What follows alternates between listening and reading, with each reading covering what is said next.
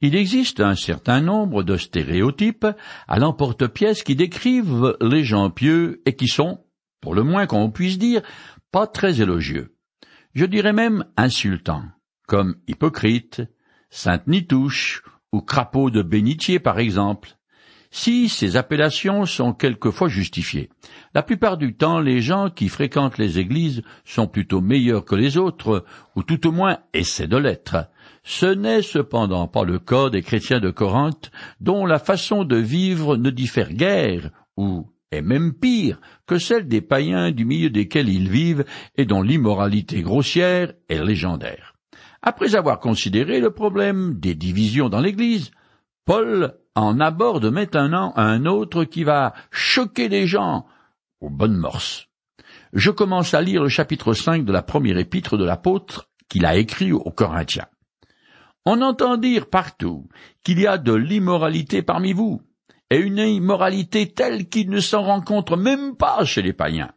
L'un de vous vit avec la deuxième femme de son père. Un Corinthiens chapitre 5 verset 1 La plupart des membres de l'église de Corinthe sont d'origine païenne, mais Paul ne les considère plus comme tels, maintenant qu'ils ont répondu à l'appel de Dieu en Jésus-Christ. L'union incestueuse de cet homme avec sa belle-mère, qui est probablement la seconde femme de son père décédé, est surprenante. En effet, non seulement c'est un crime sévèrement puni par la loi de Moïse, dans Lévitique chapitre 18 verset 8 et chapitre 20 verset 11, Deutéronome 22 verset 30. Mais c'est également interdit par le droit romain, ce qui veut dire que ce mariage, cette union n'a pas été légalement sanctionnée. En d'autres mots, tout porte à croire qu'ils vivent à la colle. Par ailleurs, il est évident que cette situation sordide n'est pas une simple rumeur colportée par des commères, mais se trouve étalée au grand jour et est donc connue de tous. Cependant, nul dans l'Église ne semble s'en émouvoir outre mesure, et on continue comme si rien n'était. Je continue. Et vous vous en vantez encore. Vous devriez au contraire en être vivement affligé et faire en sorte que l'auteur d'un tel acte soit exclu du milieu de vous. 1 Corinthiens chapitre 5 verset 2. Comme cette situation scandaleuse ne semble pas déranger les Corinthiens le moins du monde, au lieu d'exclure le coupable de leur assemblée, ils s'en accommodent fort bien. Pire encore, alors qu'un péché grotesque a libre cours au milieu d'eux, ils se vantent d'être sages au lieu de s'affliger et de prendre le sac et la cendre, ainsi que les mesures disciplinaires qui s'imposent, comme Jésus l'a enseigné. Je le cite en compressant le texte. Si ton frère s'est rendu coupable à ton égard, va le trouver, et convainc-le de sa faute. Mais que cela se passe en tête à tête. S'il t'écoute, tu auras gagné ton frère. S'il ne t'écoute pas, reviens le voir en prenant avec toi un ou deux autres personnes pour que tout ce qui sera dit soit appuyé sur la déclaration de deux ou de trois témoins. S'il refuse de les écouter, dis-le à l'Église. S'il refuse aussi d'écouter l'Église, mets-le sur le même plan que les païens et les collecteurs d'impôts. Matthieu chapitre 18, les versets 15 à 17. Cela dit, L'attitude des Corinthiens peut quand même se comprendre à la lumière de leur arrière-plan et de leur compréhension erronée de la foi chrétienne. D'une part, ils croient que leur liberté en Jésus-Christ leur permet de vivre comme bon leur semble, et d'autre part, ils dévalorisent l'importance du corps en le considérant méprisable, ce qui fait que chacun peut en faire ce qu'il veut, devenir ascète ou débauché, cela n'a aucune espèce d'importance. Les Corinthiens ne voient pas que ces croyances et ces comportements sont des péchés aux yeux de Dieu. Toutes les formes d'immoralité, quelles qu'elles soient, sont une offense à la sainteté de Dieu et condamnées sans appel par les textes sacrés. Je continue. Pour moi, je suis absent de corps, mais présent en pensée parmi vous. J'ai déjà, comme si j'étais présent, prononcer la sentence au nom du Seigneur Jésus contre celui qui a commis cette faute. Lorsque vous serez réunis, et que je serai présent parmi vous en pensée, appliquez cette sentence par la puissance de notre Seigneur Jésus-Christ. 1 Corinthiens chapitre 5 les versets 3 et 4.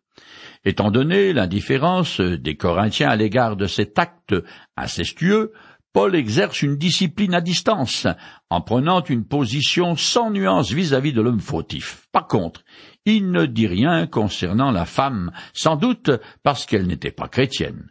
Elle ne fait pas partie de l'Assemblée. Par l'autorité dont il a été investi en tant qu'apôtre et au nom du Seigneur Jésus, Paul a déjà jugé le contrevenant. Maintenant, il ordonne à l'Église de tenir une solennelle assemblée et qu'un jugement disciplinaire soit rendu. Je continue. Qu'un tel homme soit livré à Satan en vue de la destruction du mal qui est en lui, afin qu'il soit sauvé au jour du Seigneur. 1 Corinthiens chapitre 5 verset 5. Être livré à Satan est un acte redoutable qui apparaît plusieurs fois dans les textes sacrés. Le premier cas est celui de Job dans l'Ancien Testament, dont l'histoire est à vous faire dresser le cheveu sur la tête. Dans ce récit, l'Éternel s'adresse à Satan et lui dit, As-tu remarqué mon serviteur Job? C'est un homme intègre et droit, un homme qui révère Dieu et qui évite de faire le mal. Satan lui répondit, Est-ce vraiment pour rien que Job révère Dieu? N'as-tu pas élevé comme un rempart de protection autour de lui, autour de sa maison, autour de tous ses biens? Tu as fait réussir ses entreprises, ses troupeaux se sont multipliés dans le pays, mais porte donc la main sur ses biens et sur les siens, et l'on verra s'il te maudit pas en face. Alors l'Éternel dit à Satan, Tous ces biens sont en ton pouvoir ainsi que les siens, mais ne porte pas la main sur sa personne. Alors Satan se retira de la présence de l'Éternel. Job chapitre 1 les versets 8 à 12. Dans l'Évangile, on lit que Pierre a lui aussi été livré à Satan pour être mis à l'épreuve. Je cite le passage. Simon, Simon, fais attention. Satan vous a réclamé pour vous passer tous au crible, comme on secoue le blé pour le séparer de la balle. Mais moi, j'ai prié pour toi, pour que ta foi ne vienne pas à te manquer. Et toi, le jour où tu seras revenu à moi, fortifie tes frères. Seigneur, lui dit Simon, je suis prêt, s'il le faut, aller en prison avec toi, ou même à mourir. Pierre, reprit Jésus, je te l'assure, aujourd'hui même, avant que le coq ne chante, tu auras par trois fois nié de me connaître. Luc chapitre 22, les versets 31 à 34. Pierre a failli misérablement. Son reniement est presque aussi ignoble que la trahison de Judas. Cependant, la grande différence entre les deux hommes est que Simon avait foi en Jésus et il l'aimait vraiment, ce qui fait qu'il s'est amèrement repenti de sa lâcheté.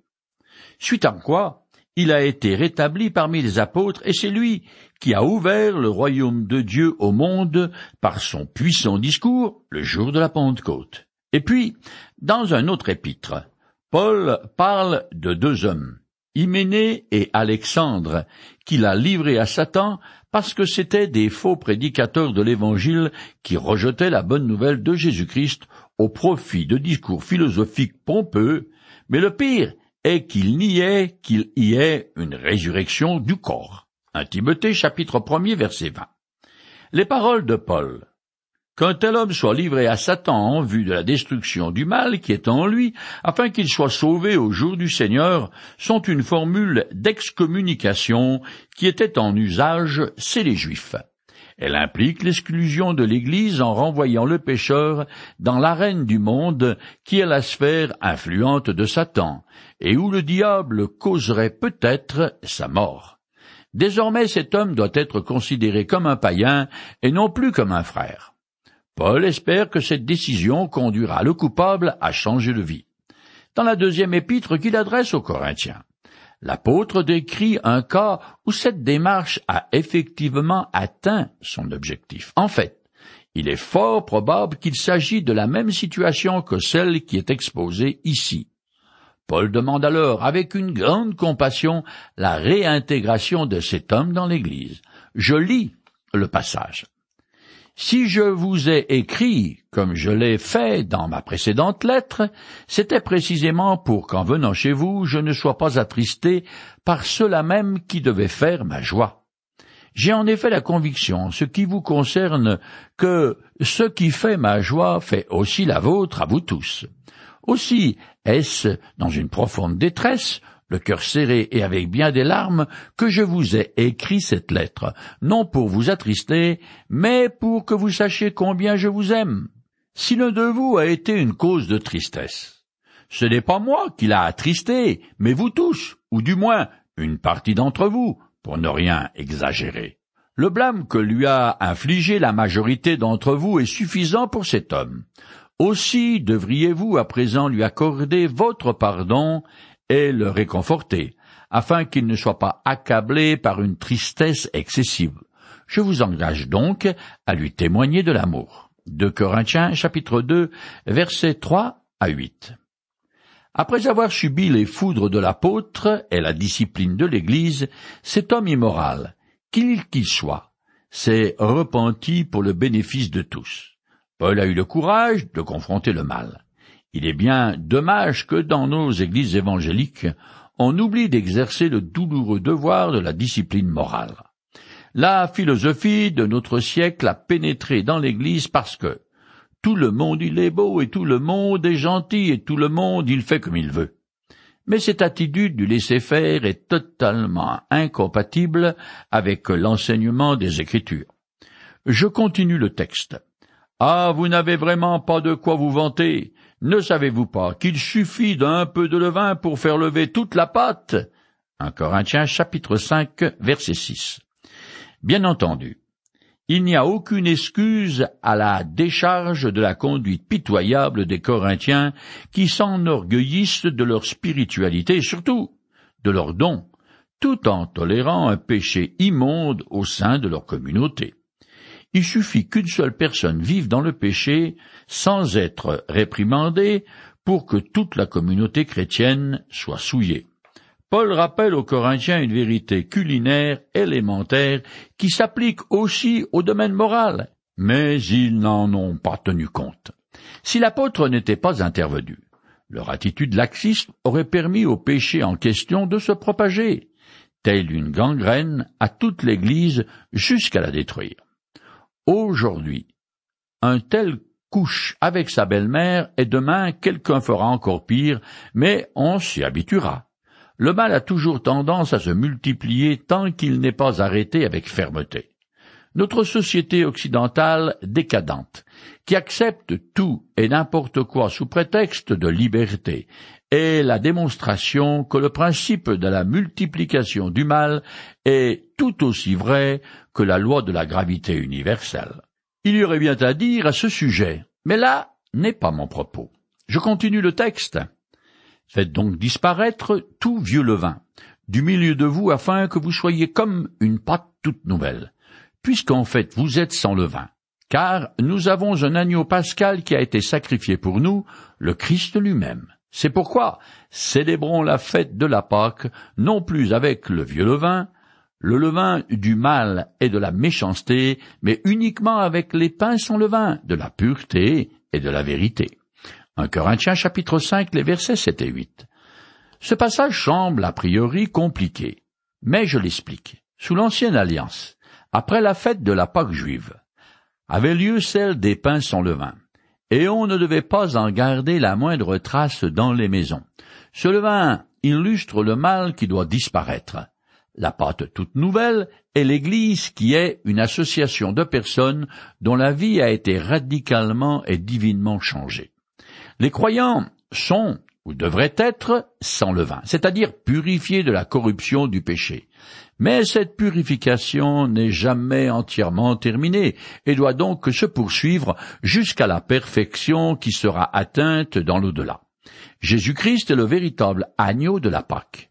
Maintenant qu'il est venu et s'est offert sur la croix une fois pour toutes, il est devenu une Pâque perpétuelle. Cela signifie que cette fête qui était annuelle pour les Juifs est permanente pour le croyant, car il doit l'observer continuellement dans le sens qui est appelé à mener une vie sans le vin du péché, en se préservant de toutes les formes du mal. Je continue le texte. Dans ma dernière lettre, je vous ai écrit de ne pas avoir de relation avec des personnes vivant dans la débauche. 1 Corinthiens, 5, 9. Il ne fait aucun doute que les apôtres ont écrit beaucoup plus de lettres que celles que nous possédons dans le Nouveau Testament. Mais Dieu a fait en sorte qu'elles ne nous parviennent pas. Celle-ci, que Paul appelle ma dernière lettre, fait partie du lot des écrits apostoliques disparus. Plus loin, il est dit que les Corinthiens ont répondu à cette dernière lettre. Je continue. Mais je ne voulais évidemment pas dire par là qu'il faut éviter toute relation avec ceux qui, dans ce monde, mènent une vie de débauche ou avec les avares, les voleurs ou les adorateurs d'idoles, car alors il vous faudrait sortir du monde. 1 Corinthiens chapitre 5 verset 10. Paul avait déjà donné des instructions concernant le fait que les chrétiens doivent se garder du mal qui est présent partout à Corinthe. C'est ainsi que le fameux temple dédié à la déesse Aphrodite, appelé Vénus par les Romains, comptait plus de mille prêtresses qui n'étaient en fait rien d'autre que des prostituées sacrées. Toute la ville baignait dans la débauche au nom de la religion. Les Corinthiens avaient bien reçu la lettre de Paul, mais malheureusement, ils avaient très mal compris ses recommandations. Si certains Corinthiens menaient une vie de bâton de chaise, d'autres étaient très rigides au point de refuser tout contact avec les non-croyants. Mais couper tout contact avec les païens de Corinthe n'a aucun sens, et ce n'est pas une conduite chrétienne. Aussi, dans cet épître, Paul aborde cette question une seconde fois. Je continue. Non, je voulais simplement vous dire de ne pas entretenir des relations avec celui qui, tout en se disant votre frère, euh, vivrait dans la débauche, ou serait avare, idolâtre, calomniateur, adonné à la boisson ou voleur. Avec des gens de cette sorte, il ne faut même pas prendre de repas. 1 Corinthiens chapitre 5 verset 11. Le catalogue des péchés peint l'arrière-plan et le passé plutôt chargé des chrétiens de Corinthe. Il faut remarquer la sévérité de Paul à l'égard de l'avarice ou cupidité, ainsi que la calomnie. Mais c'est justifié parce que dans le sermon sur la montagne, Jésus a dit, Là où est ton trésor, là sera aussi ton cœur. Celui qui se met en colère contre son frère sera traduit en justice. Celui qui lui dit imbécile passera devant le tribunal, et celui qui le traite de fou est bon pour le feu de l'enfer. Ne condamnez pas les autres pour ne pas être vous-même condamnés. Matthieu chapitre 6 verset 21, chapitre 5 verset 22, chapitre 7 verset 1 Dans Corinthe se trouve aussi un ramassis de gens qui se disent plus ou moins croyants et qui s'associent aux chrétiens uniquement parce qu'ils y trouvent leur compte. Ils participent aux réunions, mais continuent leur mode de vie immoral. Ce que Paul demande donc à l'Église est de couper les ponts et de se dissocier de la racaille. Que personne n'ait de communication avec un faux frère, car il pourrait croire qu'on le considère comme un croyant, ce qu'il l'affermirait dans ses illusions ou dans son hypocrisie. Cette action disciplinaire prise à son encontre est nécessaire afin que le levain du mal ne gagne pas la pâte nouvelle, c'est-à-dire l'assemblée des chrétiens authentiques. Les églises chrétiennes évangéliques ont deux types de réunions, celles qui sont ouvertes au grand public et d'autres réservées à ceux qui ont sincèrement placé leur confiance en Jésus-Christ et qui ont à cœur de le suivre, les personnes qui persévèrent dans le péché du genre de ceux que Paul mentionne doivent être exclues de la seconde catégorie de réunions et d'activités, comme en particulier les repas communautaires appelés la Sainte Seine. Celui-ci était généralement pris une fois par semaine en l'honneur de Jésus-Christ et en souvenir de sa mort et de sa résurrection, c'est un moment fort qui symbolise aussi la communion des membres et leur unité en Jésus-Christ. Je continue. Est-ce à moi de juger ceux qui vivent en dehors de la famille de Dieu? Certes non. Mais c'est bien à vous de juger ceux qui font partie de votre communauté. 1 Corinthiens chapitre 5, le verset 12. Les chrétiens doivent se mêler de ceux qui le regardent et pas du reste. La communauté des croyants a la charge de discipliner ses membres, mais n'a pas à essayer de mettre de l'ordre dans la société qui l'entoure. Ce n'est pas son rôle. sa seule responsabilité vis-à-vis des gens du dehors est de leur présenter la bonne nouvelle de Jésus-Christ. Ceux qui l'acceptent passent alors sous l'autorité de la parole de Dieu et font partie de l'Église. Je finis le chapitre 5. Ceux du dehors, Dieu les jugera, mais vous, chassez le méchant du milieu de vous. 1 Corinthiens chapitre 5 verset 13. Paul cite une parole de l'Ancien Testament qui est tirée d'un passage concernant le jugement d'un Israélite coupable d'idolâtrie. Je le lis en le compressant. Il se peut que vous trouviez parmi vous un homme ou une femme qui fasse ce que l'Éternel votre Dieu considère comme mal et qui transgresse son alliance en allant rendre un culte à d'autres dieux et se prosterner devant eux. Dès que le fait vous aura été rapporté et que vous en aurez connaissance, vous ferez une enquête minutieuse. Si la chose est vraie, s'il est établi qu'une telle abomination a été commise en Israël, vous amènerez aux portes de la ville celui ou celle qui s'est rendu coupable de cette mauvaise action, et vous l'exécuterez à coups de pierre. Ainsi, vous ferez disparaître le mal du milieu de vous. Deutéronome chapitre 17, les versets 2 à 7. L'Éternel ne plaisante pas avec certaines fautes graves commises par les membres de son peuple et ordonne qu'elles soient extirpées, justement, afin qu'elles ne gagnent pas toute l'assemblée. Dans l'histoire d'Israël, plus d'une fois cet article de la loi n'a pas été respecté, ce qui a toujours eu des conséquences funestes. En effet, le mal s'est répandu telle une grande graine, et Dieu a été obligé de juger l'ensemble du peuple. La société occidentale fonctionne sur une base qui est fausse, celle de la croyance erronée que l'homme est naturellement bon. Dieu dit exactement le contraire.